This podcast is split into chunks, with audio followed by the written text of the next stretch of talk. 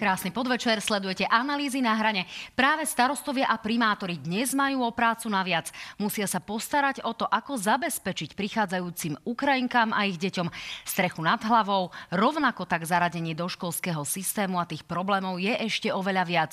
No a samozrejme zdražovanie energií a rôznych vstupov e, spôsobilo naozaj vrázky na tvárach rôznych starostov a primátorov, ktorí musia aktuálne meniť svoje rozpočty. No a práve o tom sa dnes porozprávam s mojimi dvomi hostiami, s Michalom Kaliňákom, riaditeľom ústrednej kancelárie alebo ústredným riaditeľom kancelárie z MOSu. Dobrý, Dobrý deň. deň. Dobre? Úplne perfektné. Tak, úplne perfektné. A s Miroslavom Kolárom, ktorý je primátor Hlohovca, zároveň poslanec Národnej rady a zároveň aj e, šéf strany spolu. Vítajte aj vy, pán Kolár. Dobrý deň. Samozrejme, sledovať nás môžete aj na stránke Noviny Plus SK, sledujte aj stránku Noviny SK, naše podcasty a rovnako tak všetky informácie, ktoré tu dnes odznejú, budeme veľmi radi, ak nás budete aj zdieľať na sociálnych sieťach. Takže páni, e, toto sa javí byť politický duel, lebo v štúdiu sedí Kaliňák a Kolár mohli by sme skonštatovať. Na úvod, ale naozaj začneme politikou. E, pán Kolár, predovšetkým vás sa týka hlasovanie o ministrovi Mikulcovi, ktorý bude čeliť odvolávaniu práve pre, e, možno môžeme skonštatovať nezvládnutú situáciu na e, hranici s Ukrajinou, práve pre kontrakty, ktoré nadviazalo alebo podpísalo ministerstvo vnútra a javia sa predovšetkým opozícii ako netransparentné, bude čeliť teda odvolávaniu. Vy ste pri prvom odvolávaní Eh, povedali teda, že to nepodporíte, ale tento raz aj podľa vášho statusu na sociálnej sieti hovoríte, že budete hlasovať za prečo. Áno, keďže nie je Kolár ako Kolár, tak ja v tomto prípade budem hlasovať za odvolanie uh, ministra Mikulca. Keď ho navrhoval odvolať pred niekoľkými mesiacmi uh, Smer, nehlasoval som, pretože jednoducho tam Smeru išlo o niečo úplne iné, ale v tejto chvíli naozaj si myslím, že minister Mikulec uh, politicky zlyhal. Zlyhal jednak v manažmente alebo v riadení, v tom krízovom riadení tie prvé týždne začiatku humanitárnej krízy. Zlyhal v politickej komunikácii, pretože namiesto toho, aby naozaj poďakoval dobrovoľníkom, samozprávam, tak z môjho pohľadu veľmi nekorektným spôsobom sa pustil do primátora Košic, čo som vtedy otvorene kritizoval. A tie posledné zmluvy mňa ani tak v úvodzokách, že netrápi ten, ten klientelizmus. Keby to malo slúžiť na dobrý účel, tak tomu ešte rozumiem. Več, tak, Klientelizmus v zmysle, že ozvučenie volebnej centrály robila práve strana Oľano a že je tam prepojenie na predsedu no. vlády nie obchodné, ale čo sa týka nejakých, ne, nejakých osobných vzťahov, toto označujete za Áno, klientelizmus. Ja len poslednú poznámku. Tam je väčší problém, že jednoducho tým zazmluvnením tých firiem vlastne priznal vlastné zlyhanie, že nie je schopný vlastne on ako minister vnútra a jeho zložky krízového riadenia štátu zabezpečiť tie činnosti, ktoré zo zákona má a musí na to najímať vlastne súkromné agentúry. No vy ste dokonca povedali, že v súvislosti s eventovkou zdá sa aj klame. Toto sú vaše slova. Eh, nie je toto priostre v danej situácii, keď aj napríklad eh, zástavme korupciu eh, hovoria o tom, že sa im nezdá, že by tu bolo povedzme nejaké obchodné alebo korupčné pozadie v tejto situácii? Ja som povedal, ako mne na tom vadí naozaj to, čo som povedal v princípe, navyše to bola rámcová zmluva, ktorá sa plní asi len čiastočne. Ja som povedal, že pokiaľ tá eventovka vlastne zabezpečí to, že veci, kde mal fungovať štát a nefungoval a zlyhávali, budú fungovať.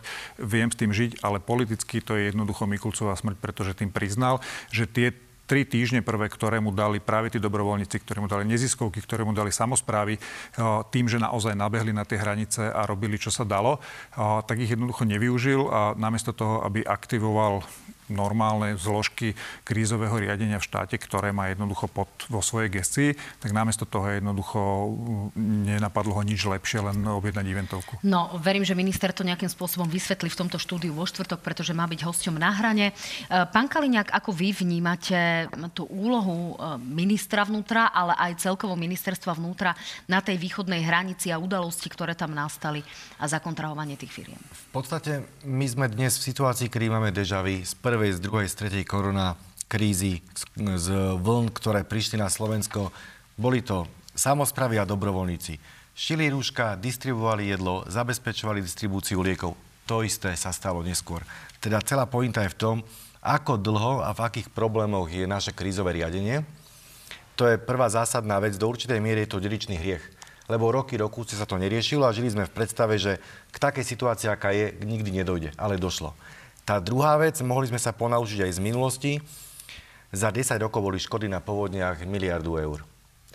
Za, uh, od roku 2013, kedy bola tisícročná povodeň v Bratislave, sme zistili, že vtedajší ústredný krízový štáb mesta Bratislava s poslancami spracovali manuál, kde ako zlyhalo krízové riadenie. Máme rok 2022, nič sa nestalo. To znamená, že ani záujmom kompetentných nebolo odstrániť systémové chyby, a stále sme sa spoliehali na to, že tá chuť človečiny bude presne tá, ktorá zaťahne všade tam, kedy chýba systém. To znamená, že nás iba dobehlo presne to, o čo sme si koledovali dlhé roky. To znamená, že je to o tom, že čakáme, že ako to nejakí starostovia, ako to nejakí primátori možno vyriešia, že tá situácia sa nejako, e, nejako sama urobí, ako sa zvykne hovoriť? Presne tak. Dôkazom je vyšné nemecké dedina s 220 obyvateľmi, kde bol nápor tisícov ľudí denne a ak mi starosta na stretnutí práve na obecnom úrade povie, že sa dozvedel z televízie, že za jeho chrbtom za budovou je naživo tlačovka členov vlády, ktorí nedošli na obecný úrad, tak teda je otázka, do akej miery majú záujem žiť v realite a v kontakte s realitou a do akej miery to všetko berú ako príležitosť na promo, ale nie príležitosť ponaučiť sa a nastaviť systém na novo.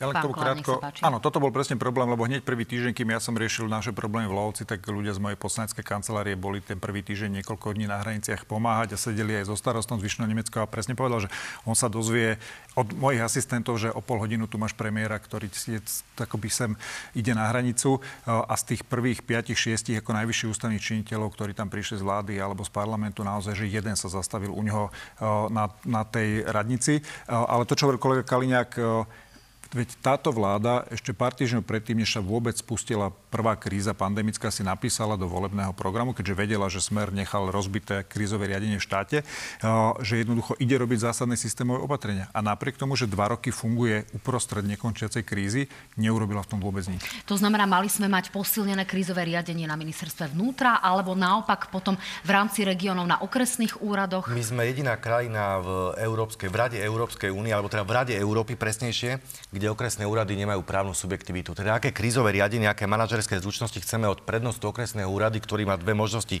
podpisovať dovolenku alebo na časy.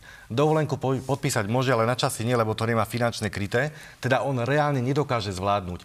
A to bol dar môjho menovca a projektu ESO, ktorý sa ukázal, že to nebola reforma verejnej správy, to bol čierny Petr, ktorý nám ostal. A doteraz ho máme a sme ho nevrátili. A tu bol problém vlády, že mala zrušiť to, čo bolo nastavené a mala vrátiť právnu subjektivitu, aby si okresy v skutku manažovali. A tá druhá vec, ak si spomínam, tak bol kvôli korone problém štátne hmotné rezervy.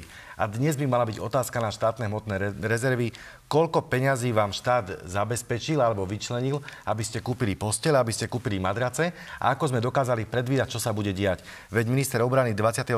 februára avizoval v médiách, že ja už som v oktobri vedel, že bude konflikt na Ukrajine. Teda čo kurník šopa sme robili od októbra do teraz, ak nás to dobehlo a potom čakáme maily z okresných úradov pre starostov, primátorov, kúpte matrace a postel, lebo ich potrebujeme. Na čo sú nám okresné úrady z vášho pohľadu, pán Kolár? Tiež máte pocit, že sú nejako na ozdobu, ak to trošku prifarbím to, čo povedal pán no, Kaliňák? oni by nemali byť na ozdobu a nechce sa dotknúť mnohých skvelých ľudí, lebo aj na tých okresných úradoch nájdete kopu dobrých ľudí, ktorí jednoducho nemôžu. Ja vám to poviem na úplne konkrétne. Samozrejme, ja nenarážam no, na nejaké no. aktivity ľudí, ale na ich právomoci. Ja vám poviem, ako to funguje u nás. Hej? Teda už sme prinútili cez Uniu miest, cez MOS, aby okresné úrady robili dvakrát do týždňa okresné krízové štáby, lebo je ťažká situácia. A ja som povedal, že už tam nebudem chodiť, lebo tam zabíjam čas, pretože tým, že povedzme som aj v Unii miest, tak tam prídem mám informácie, ktoré mi tam oni posielajú. A to není vyčitka voči nim, lebo oni sa len môžu spýtať hore na krajskom úrade, dostanú informácie, nie ich tam prerozprávajú. Minulý týždeň povedali, dobre, dostali sme úlohu zabezpečiť núdzové ubytovanie pre 50 ľudí v okrese. Kto to zabezpečí? No jedine my ako mesto, pretože okresný úrad nemá ani majetok, ani priestory, čiže dobre, my to spravíme. Tak sa bavili, OK, čo na to treba 50 posteľov. Oni povedali, no štátne hmotné rezervy môžeme požiadať, dostanete ich horok. Môžeme ich obstarávať my, to bude o, o mesiac, čiže na konci dňa všetko musí urobiť tá samozpráva v nejakej súčinnosti, ale jednoducho oni nemajú ani personálne, ani manažerské, ani kompetenčné možnosti čokoľvek v rámci toho krízového riadenia v tom území vykonať. To znamená, na to asi potrebujeme nejaké zákonné úpravy, aby sme to zmenili. Ešte je tu jedna záležitosť, ktorá sa týka e, okresných úradov a to sú napríklad CO kryty. Ako sme na to momentálne? Vieme, že z mnohých celkrytov vznikli múzea, vznikli rôzne puby, pivárne a podobne a dnes podľa výhrážok Vladimíra Putina vyzeráme tak, že by sme ich teoreticky mohli aj potrebovať. Pán Kolár, ako s tými celkrytmi? Čo sa s tým dá robiť? Čo vám mám povedať, aby som nebol obvinený zo šírenia poplašnej správy? Ako moja prvá otázka na prvom okresnom krízovom štábe bola presne, lebo mamičky s deťmi ma atakujú, teda, že kam máme utekať, keď niečo príde, hovorím, ukludnite sa, nič sa nedieje, ale moja prvá otázka bola, my sme 20 tisícové okresné mesto, koľko máme plynotesných a tak ďalej CO krytov, s akou kapacitou? Odpoveď bola nula. Takže moja otázka znie, čo urobíte v prípade, že tá situácia nastane a vy ako primátor Hlohovca budete za to zodpovední? Hmm. Čo poviete tým mamičkám a deťom, keď tá situácia to inak. nastane? Ja ako primátor Hlohovca za to síce formálne zodpovedný nie som, a môžem povedať, že zavolám prednostného okresného úradu, ale ľudsky a vesne samozrejme zodpovedný som a od tej chvíle, ako som sa dozvedel túto informáciu, tak sa snažím komunikovať, čo vieme robiť, ale úprimne táto krajina nie je pripravená na to, aby v nejakých že zásadných počtoch, to znamená aspoň, že 40-50% populácie bola schopná v nejakom čase vlastne bezpečne ukryť v nejakých protileteckých a protidelostreleckých ukrytoch. Čiže ani hlohovčania, ani mnohí iní nebudú mať zabezpečenú, povedzme v tomto zmysle bezpečnosť. V tom to rozsahu, tak? ako to vidia, povedzme, že dnes na Ukrajine e, nie. Pán Kaliňák, to sú inak svojím spôsobom veľmi hrozivé slova. E, v akom stave sú tie ukryty? Podľa informácií, ktoré mám k dispozícii, sa do nich vmestí asi 250 tisíc ľudí na Slovensku. Takže otázka, išiel by prvý ten, kto je rýchly a, čo je, a kto je šikovný, teda ženy, matky a deti. Nie všetci, samozrejme. A toto je ten veľký problém, ktorý by sme, by sme, by sme mali riešiť práve preto, lebo toto je ozaj dedičný hriech a pred 30 rokmi sme si takúto situáciu nepripustili a rovnako sme si nepripustili to, aby sme systematicky financovali CO kryty a ich prevádzku. V, ja si spomínam na jednu malú obec pri Vranove, ktorá bola asi pred 5 rokmi na školení, ako vetrať CO kryt a plynové masky a zistila, že z preneseného výkonu štátnej správy získa 3,40 eur za to, že to bude v priebehu roka robiť. Tak im teda starosta veľmi pekne poďakoval, lebo jeho to parkovné na tom školení stalo 4 eur. Takže to iba symbolizuje to všetko, v akom to bolo, v akej situácii to bolo dlhé roky a dnes by sme sa v skutku nemali poučiť alebo hovoriť, že toto je výzva. Práve naopak, toto je jedinečná možnosť, ako ukázať, že vieme postaviť Slovensko na nohy práve na základe systémov, ktoré skolabovali. A kolabovali dlhé roky. No, e, jedna vec je systémová záležitosť, druhá vec je ad hoc situácia, ktorá momentálne nastala. A teda poďme sa trošku venovať takému tomu systematickému staro, staraniu sa alebo starostlivosti o tie matky s deťmi, ktoré aktuálne prišli. Ako som spomínala v úvode, naozaj to majú starostovia a primátori na svojich pleciach. No a zdá sa, že primátor Bratislavy Matúš Valo sa s tým nejakým spôsobom vysporiadal s riadením veľkého centra. Mňa bude potom samozrejme zaujímať, ako to bude vyzerať v menších mestách a či sú schopné to vôbec zabezpečiť. Nech sa páči, Matúš Valo. Vytvorenie tohto komplexného centra bolo možné len vďaka skvelej spolupráci a nasadeniu štyroch hlavných aktérov. Samozprávy, štátu, mimovládnych organizácií a súkromných spoločností. Štát bude zároveň preplácať väčšinu nákladov na prevádzku nového centra a naďalej má na starosti zabezpečenie ubytovania pre ľudí z Ukrajiny. No páni, zdá sa, že podľa slov Matúša Vala uh, tu všetko funguje. Funguje spolupráca so štátom, funguje spolupráca zložiek, súkromného sektora, ale to je Bratislava. Ako to funguje od Trnavy ďalej? Pre objektívnosť musím povedať, že posledné dva týždne naozaj začína ten systém fungovať. Bol zriadený taký projekt poslednej míle, kde naozaj sa koordinuje štát so samozprávami a s ďalšími zložkami z okolností. Náš okres od dnes má trojdňovú pohotovosť. To znamená, že ak bude treba presúvať vlastne Ukrajincov z východu niekam, tak ich budú umiestňovať práve v týchto núdzových ubytovaniach e, v Trnavskom kraji. A rozdiel by som to na dve časti. Prvá je, my máme desiatky Ukrajincov v meste, ktorí prišli v tých prvých dvoch, troch, štyroch týždňoch týždňov, najmä povedzme na základe nejakých kontaktov, ktoré mali. Čiže o tých sme sa ako mesto postarali, vyčlenili sme nejaké priestory, upravili sme. Čas z nich máme povedzme v súkromných bytoch ľudí, ktorí poskytli tieto priestory a zároveň my ako mesto im podporujeme všetku tú organizačnú, administratívnu, papierovú podporu. Všetky vlastne deti máme v školách, škôlkach, pretože my tú výhodu máme, že nejaké voľné kapacity sme mali.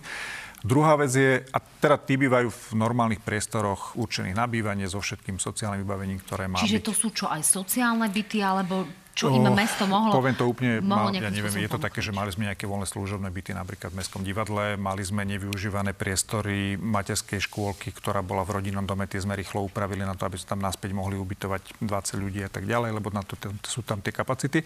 A teraz sme na základe teda upozornenia okresného úradu vytvorili naozaj v mestskej telocvični priestory pre ubytovanie 50 až 80 ľudí, ale naozaj núdzové, ktoré má byť krátkodobé. Podľa toho systému by to malo byť tak, že do, do 10 dní vlastne od tých, ktorí sa nechcú len si oddychnúť a ísť ďalej na západ, ale chcú tu zostať a požiadajú dočasné útočisko.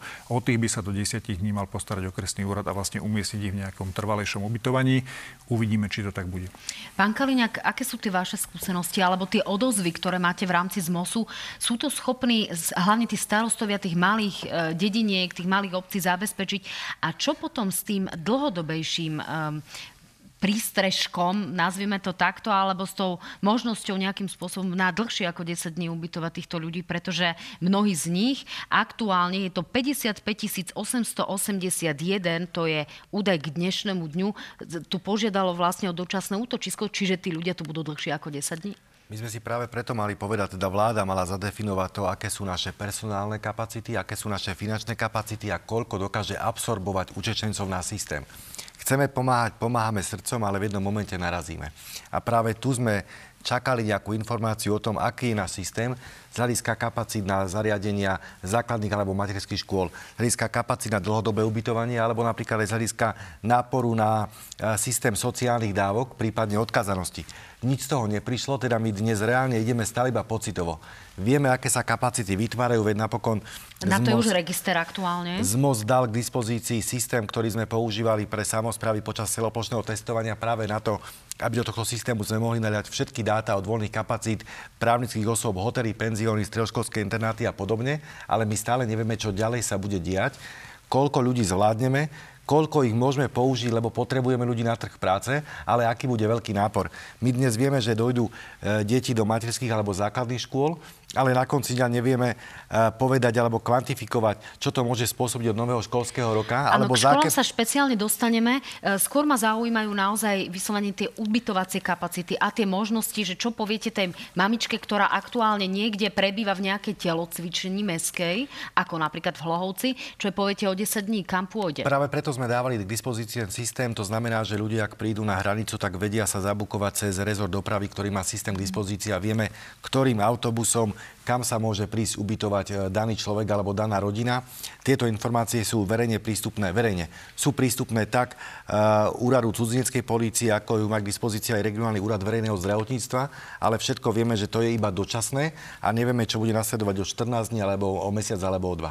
Kto to má povedať? Pán Kolár. Pozrite sa, pani prezidentka podpísala dneska ten Lex Ukrajina, to znamená, že môže začať platiť. Od toho si všetci slúbujú, že vlastne vzhľadom na to, že tam je kompenzácia pre tých ubytovateľov, ale zatiaľ platná len do konca júna, že bude väčšia ochota ľudí ubytovávať. Ale na druhej strane zase to, čo pani prezidentka vlastne namietala, ja som to avizoval už pri tom schválení toho zákona, treba prijať výhľaškou ochranné opatrenia, aby naozaj teraz, keďže, keďže tá suma, ktorú môžu tí prenájomcovia dostať, je vyššia ako bežné komerčné nájomné, pokiaľ by mali tie byty plné, aby sme ochránili tých ľudí, ktorí na dnes bývajú. A pani prezidentka v tejto súvislosti povedala, že dostala nejaké vládne Áno. záruky, že takéto nariadenie sa príjme?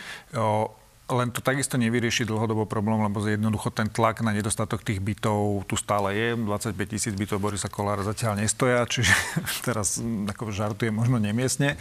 Čiže áno, bude to problém. Nám sa už ozývajú ľudia, ktorí tie prvé týždne poskytli svoje byty a podobne, že jednoducho oni dobre poskytli to na 4-5 týždňov, ale ne, nevedia tých ľudí mať u seba rok, dva, tri. Čiže... Čiže základná otázka znie, čo s týmito ľuďmi z pohľadu e, takého toho nekomerčného ubytovania, z pohľadu vás, miest a obcí, kde viete vy poskytnúť povedzme nejaké kapacity a koľko ich je? Na Slovensku máme iba 4% nájomných bytov v správe miest a obcí a teda je to téma, ktorá dlhodobo rezonuje a vieme, že nedokážeme pomôcť ani vlastným ľuďom, pretože 76% ľudí do 36 rokov nemá hypotéku, ale býva u rodičov, lebo si nedokážu dopriať dostupné bývanie. A toto je tá otázka na vládu, aby povedala, akú absorčnú schopnosť má náš systém z hľadiska verejných financií a možností. V rokoch 1994-95 na Slovensko prišla ale veľká skupina Ukrajincov z okolia Černobylu. A dnes už nikto nevieme, kto z nich je Ukrajinec alebo už je Slovák, pretože jednoducho v tom čase vláda za necelý pol rok dokázala nastaviť mechanizmy, dokázala samozprávam presunúť peniaze, tie zrekonštruovali budovy, kde dnes reálne títo ľudia žijú. A to už je v podstate ďalšia generácia. Presne takéto by sme dnes čakali my od vlády. Tak Boris Kolár prislúbil v tejto relácii práve vo štvrtok, že má aj nejakého nového rakúskeho investora na tie nájomné byty a chystá sa no, ho len... predstaviť dokonca aj predsedovi vlády. Takže páni, necháme sa asi všetci traja v tomto zmysle prekvapiť, ale poďme k tým školám a škôlkam, ktoré sú naozaj mimoriadne veľkým problémom. E, môj kolega Samo Migal sa dnes o tom rozprával práve s odborníčkou odborníčkou na školstvo, ktorá ešte v týchto dňoch pôsobí na e, ministerstve školstva s pani Soňou Hanzlovičovou. A tá teda avizuje, že bude naozaj veľmi veľký problém. Nech sa páči.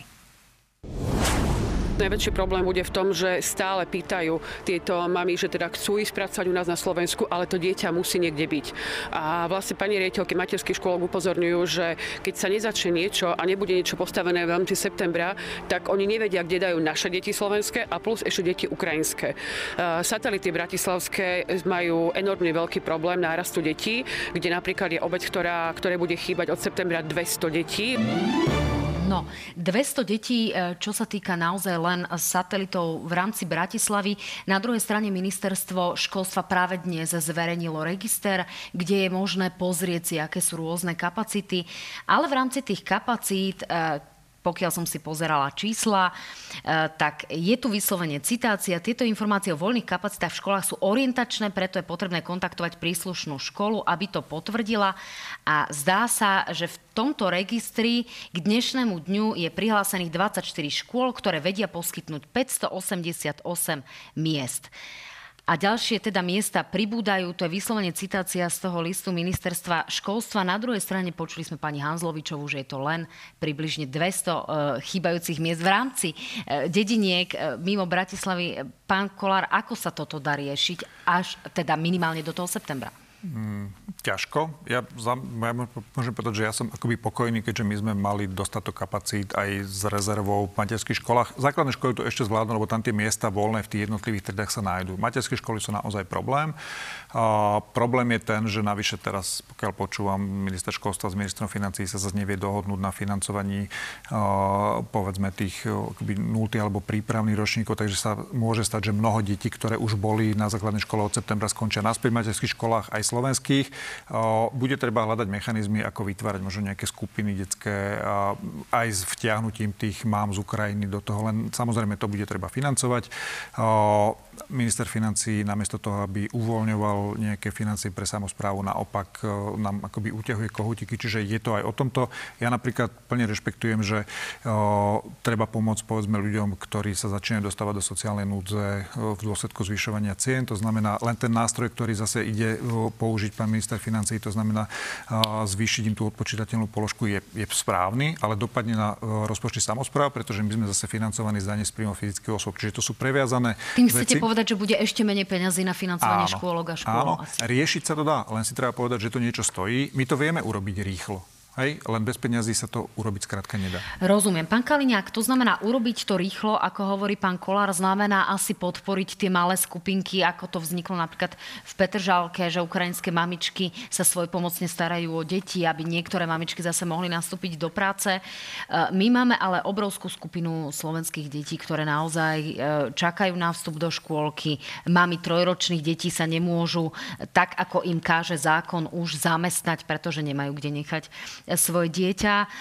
Čiže čo sa dá do toho septembra, alebo aké sú návrhy z MOSu, čo viete vlastne nejakým spôsobom ponúknuť vláde ako riešenie, aby nejako sa vedela s touto situáciou vysporiadať? V tejto chvíli jediná možnosť je improvizovať a to nám ide v takýchto krízových situáciách veľmi dobre a naliať peniaze tam, kde sa dá. Tak a... občas sa zdá, že je to taký permanentný stav, nie? Áno, Táto áno už, už teraz to začína mať také rámce regule štandardu ale ísť práve do improvizácie vo vzťahu k tomu, že nafúknuť tie kapacity tam, kde to je možné, ísť do alternatívnych tried, toto je jediná možnosť, a mať privreté oči z hľadiska štátnej inšpekcie a hygieny. To znamená znižovať prípade... štandardy, aby jednoducho tam, kde má byť 15 detí, mohlo byť 18, aby e, budovy, ktoré majú byť nadimenzované s malými detskými záchodmi na nejaký počet, mohli byť dimenzované na väčší počet detí a menší počet hygienických zariadení a podobne, lebo vieme, že tam sú naozaj veľmi prísne tie kritéria. Tie kritéria sú identické pre materské školy a prvý stupeň základných škôl, takže je možnosť ísť do rozširovania. Sme svedkami toho, ako na Záhorí majú problém s kapacitami základných škôl, tak prerábajú veľké chodby na ďalšie učebne. Takže toto je jediná cesta, ktorú dokážeme reálne stihnúť a zvládnuť, ak ale štát dá k dispozícii peniaze. My sme namietali vo vzťahu k predprimárnemu vzdelávaniu a 5-ročným deťom práve to, že odsunieme na druhú koľaj štvor aj trojročné. A presne to sa ukázalo. To znamená, že my teraz, ak dáme ešte do systému viac 5-ročných detí, tak ešte viac štvoročných a trojročných dáme preč z, z, na druhú koľaj. A to už môže byť aj vážny problém z hľadiska akéhosi pocitu krivdy ľudí, ktorí povedia, však cudzím pomáhate a to moje sa ešte stále nedostalo na rad. A toto môže byť ďalší vážny problém, ktorý vytvorí sociálne napätie. No a toto je tiež záležitosť, ku ktorej som sa chcela dostať. Práve e, skrz tohto problému očakávate, že naozaj e, bude bujnieť taká tá agresivita, bude problém medzi ľuďmi, budú sa opäť, ako sme to videli napríklad v Bratislave, sprejovať auta s ukrajinskými značkami a podobne. Pán Kolár, dá sa to očakávať? Mm, samozrejme, ono sa to deje už teraz a svojím spôsobom u niektorých ktorých ma to ani neprekvapuje, ale napríklad to je jedna z politických zodpovedností ministra Mikulca, pretože čím horšie štát zvládne manažovanie tejto krízy, tým skôr a tým silnejšie bude znieť tento hlas k nespokojnosti, čiže preto si myslím aj, že má minister Mikulec odísť. A áno, bude to naozaj tak, e, a to je to, čo hovorila kolega, my vieme rozširovať kapacity, ale tie škôlky bude treba aj manažovať a tie platy idú z obecných rozpočtov e, tých učiteľiek, e, čiže pokiaľ sa s ministrom financí nedohodneme na nejakom rozpustení tých peňazí, tak áno, bude silnieť tento pocit krivdy tých domácich mamičiek, ktoré jednoducho nemôžu ísť do práce, lebo nemajú miesto. V tomto kontexte posledná otázka k školstvu čo odporúčate starostom a primátorom vo vzťahu k vláde, aby, eh, aby robili, aby sa dopytovali alebo aby nejakým spôsobom zvyšovali tlak? Čo by v tejto situácii teda oni mali robiť, aby sa im podarilo vyriešiť tú vlastnú situáciu v obci alebo v meste? Ťažko povedať, že budeme apelovať, pretože my sme apelovali v Lani aj v predvani napríklad na budovanie nových kapacít základných a materských škôl a integrovaný regionálny operačný program mal menený záväzný harmonogram vízie 5 krát v priebehu 12 mesiacov. Takže dnes už asi nebude apel na vládu, že chápte vážnosť situácie, ale urobte to, aby išlo ruka v ruke financie s tými provizornými riešeniami, ktoré nie sú ideálne, ale sú nevyhnutné. Veľmi jednoducho, ako to základný apel je, konajte rýchlo. Ministerstvo práce teraz zverejnilo, že ide pripraviť stratégiu integrácie Ukrajincov, ktorú predloží 18 mesiacov ako o 18 mesiacov, že o 18 dní je neskoro. Čiže moja jediná prozba je, že naozaj robte také rýchle rozhodnutia, ako ich robia samozprávy, ako ich robia neziskovky, ako ich robia dobrovoľníci, pretože my tam nemáme čas povedať Ukrajincom, ktorí mi stoja na, pri bráne mesta, že počkajte, prídem o týždeň, kým zistím, že čo pre vás môžem urobiť, musíme konať hneď a to isté očakávam od vlády. Mo- možno, že práve tu si treba uvedomiť, že mesta a obce neriešia zákon alebo paragraf, ale životnú situáciu ľudí. A aj štát by sa mal pozerať na životné situácie ľudí, ako ich riešiť. Rozumiem, ale predpokladám, že minister ministerstva sa môžu pýtať na požiadavky z dola a to znamená, tu je teda ten váš hlas, ktorý by mohol zaznieť a mohol by byť možno vypočutý.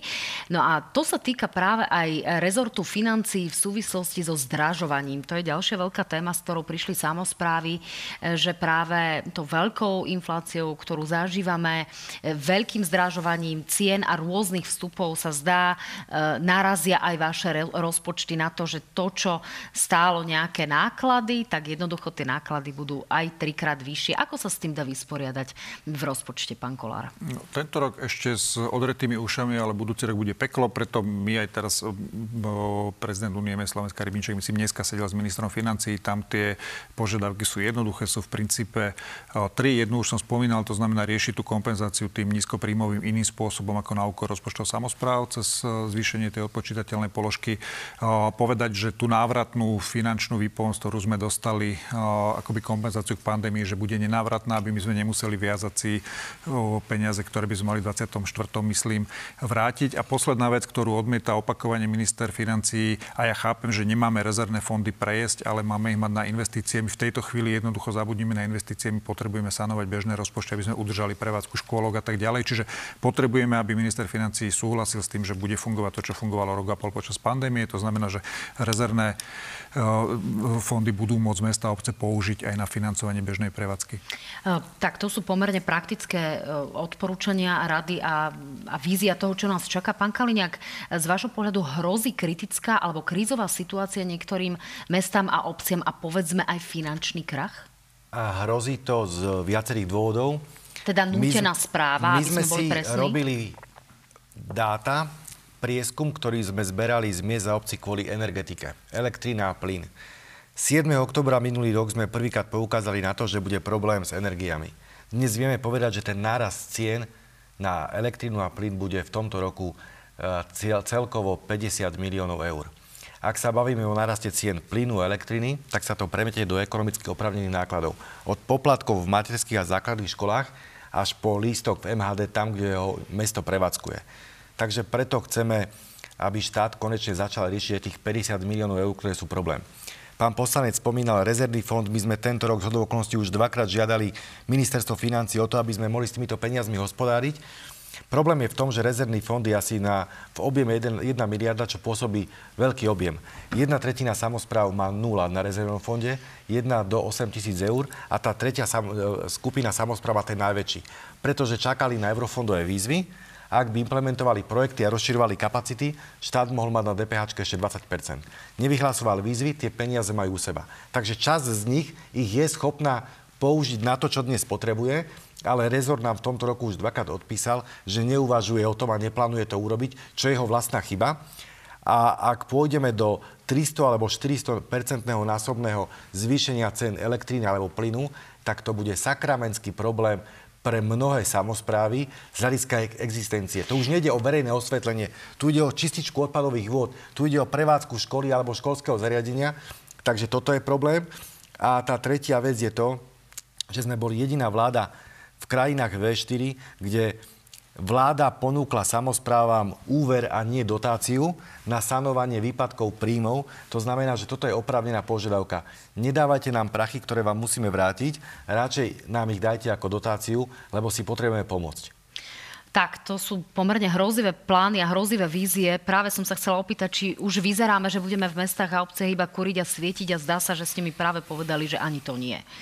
No, poďme sa porozprávať ešte na chvíľku o návrhu, ktorý sa objavil v Národnej rade. E, je to dielo práve pána poslanca za Oľano, pána poslanca Fecka, ktoré sa týka práve akejsi rozdrobenosti alebo možnosti rozdrobovať obce, ak to poviem veľmi, veľmi zjednodušene. E, napriek tomu, že dlhé roky sa hovorilo o tom, že by nám tu mali vznikať nejaké, e, nejaké spojené obce, aby obce vedeli čerpať povedzme aj eurofondy, efektívnejšie nejakým spôsobom spravovať vlastné financie. Poslanec Fecko prichádza s návrhom, že časť obce sa jednoducho bude, ehm, bude môcť odčleniť na základe rozhodnutia občanov, ale len na základe rozhodnutia občanov z tej danej časti. To znamená, že ak sa odčlení nejaká časť Prešova, Prešovčania na to nebudú mať vplyv, iba tá daná časť. Ak to poviem zjednodušene. Pán Kolár, eh, ja som si pozerala hlasovanie a vy ste hlasovali proti. Prečo s tým nesúhlasíte? 20 mm, rokov s Viktorom Nižňanským sa motám okolo dokončenia reformy verejnej správy, municipalizácie a toto, čo sa snaží snaží pán Fecko už asi 5. alebo 6. krát v parlamente, ide proti všetkému, čo sa v tejto krajine od 89. z hľadiska usporiadania štátu stalo. Ako veď nech si tam pán Fecko spraví Lex Nižná Šebastova, ide o jeho dedinu, nech mu to odmávajú, chce si postaviť pamätník, bude to skôr pomník aj pre tú jeho dedinu a nie pamätník. Dneska už kolegovia v Prešove počítali, že o čo príde Prešov z hľadiska financií, ale zároveň tie peniaze neskončia v Nižnej Šebastovej, čiže pán Fecko ide na konci dňa aj sám proti sebe, ide proti svojim občanom a ide na naozaj proti tomu, čo sa v tejto krajine z hľadiska reformy verejnej správy deje. Čiže nemôžem byť za a čudujem sa mojim kolegom, starostom a primátorom vo vládnej koalície, že to aj keď len v prvom čítaní podporili.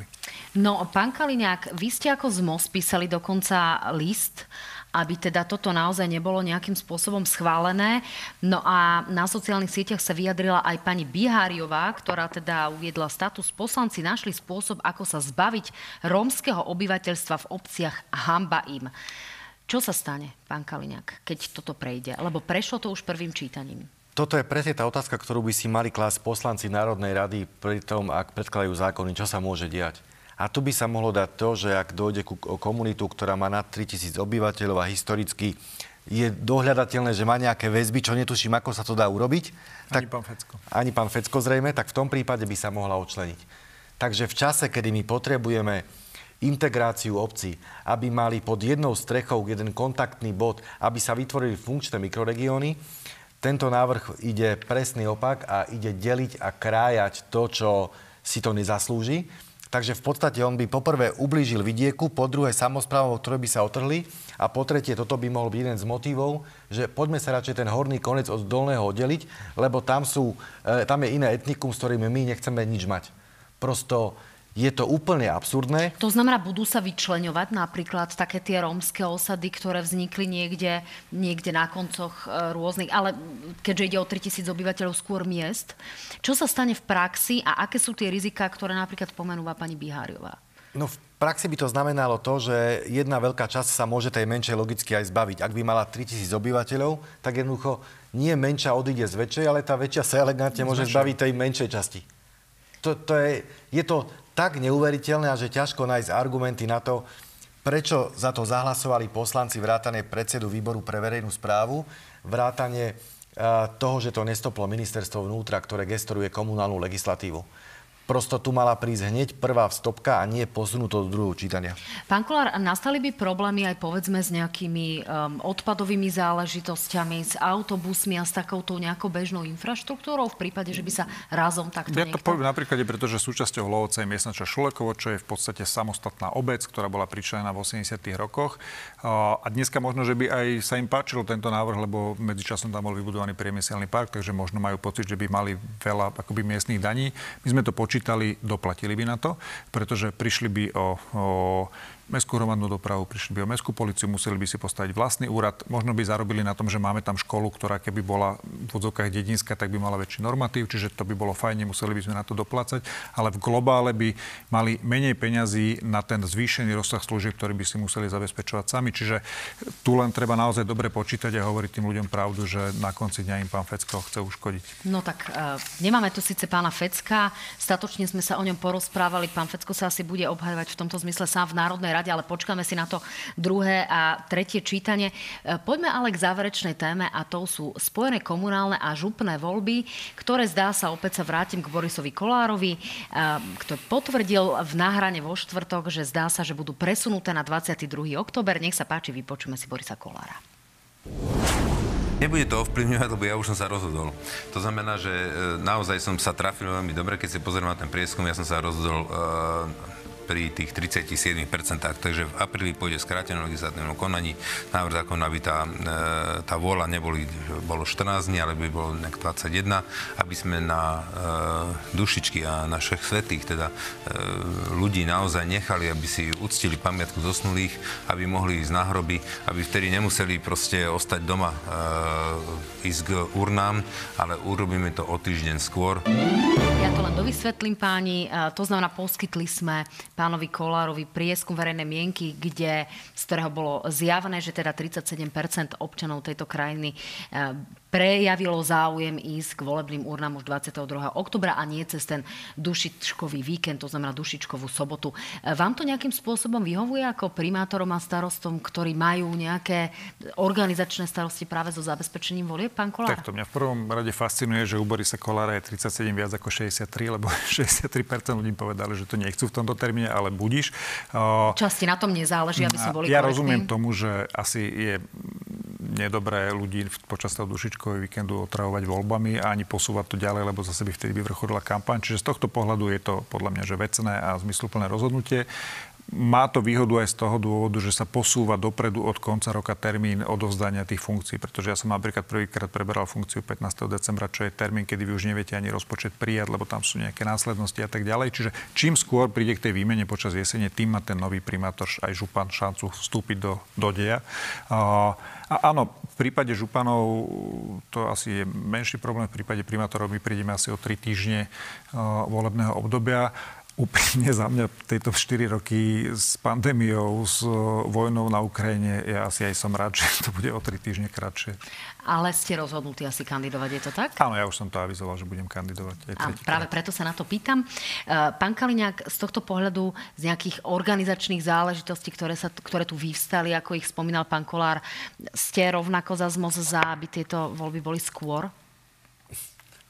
To, že budú skôr, je asi iba dobré kvôli tomu, že nové orgány, starostovia, primátori, zastupiteľstva si stihnú prebrať agendu, aby mesta a obce neboli v rozpočtovom provizóriu. Druhá vec je to, že tie voľby nemajú zmysel, ak sú spoločné. Nám ostáva len veriť, že to je prvý a posledný pokus.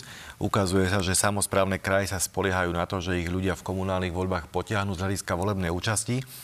Ľutujeme všetkých ľudí, ktorí sa nevyznajú v komunále a vo vúckach, lebo tí budú mať mega chaos treba držať prsty tým, ktorí sa obetujú a dajú ukecať na to, aby boli členmi volebných komisí a zároveň asi bude treba v novom roku povedať, že ďakujeme pekne a to bolo prvý a posledný krát. Pokus omila stačilo. To Dnes znamená, aby sme nedá. to vysvetlili, e, ľudia budú voliť starostov, budú voliť poslancov, budú voliť županov, budú voliť župných poslancov a v prípade Bratislavy budú voliť ešte aj do mestského zástupiteľstva a do, konkrétne do časti.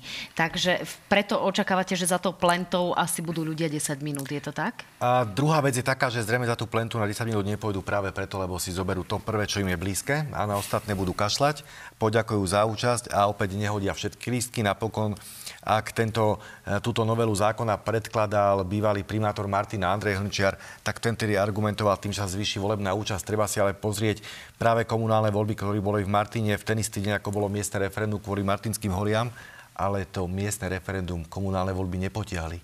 Takže sa spoliehať na to, že dve dva plebiscity, dve hlasovania v ten istý deň potiahnú volebnú účasť, to je iluzórne. Takže takto na záver sa ešte humorne opýtam, že vlastne toto odradí skôr ľudí. Hej? Očakávate, že to nepotiahne tú vyššiu volebnú účasť, ale skôr to bude o tom, že zľakol som sa papierov a idem radšej do záhradky? Skôr to vyzerá tak, že to ľudí neodradí, ale znechutí. No, úprimne, ja si myslím, že môže sa stať, že bude aj nižšia volebná účasť, ako bola naposledy v samostatných komunálnych voľbách. Tak takto pesimisticky ukončíme našu dnešnú reláciu. Pán Kaliňák, ďakujem, že ste tu dnes boli. Pán Kolár, aj vám. Ďakujem pekne. Ďakujem pekne. Dámy a páni, samozrejme aj vám ďakujem, že ste to s nami potiahli až do konca. Teším sa na vás vo štvrtok a v relácii na hrane privítame práve dvojicu Roman Mikulec a Erik Kaliňák. Buďte s nami.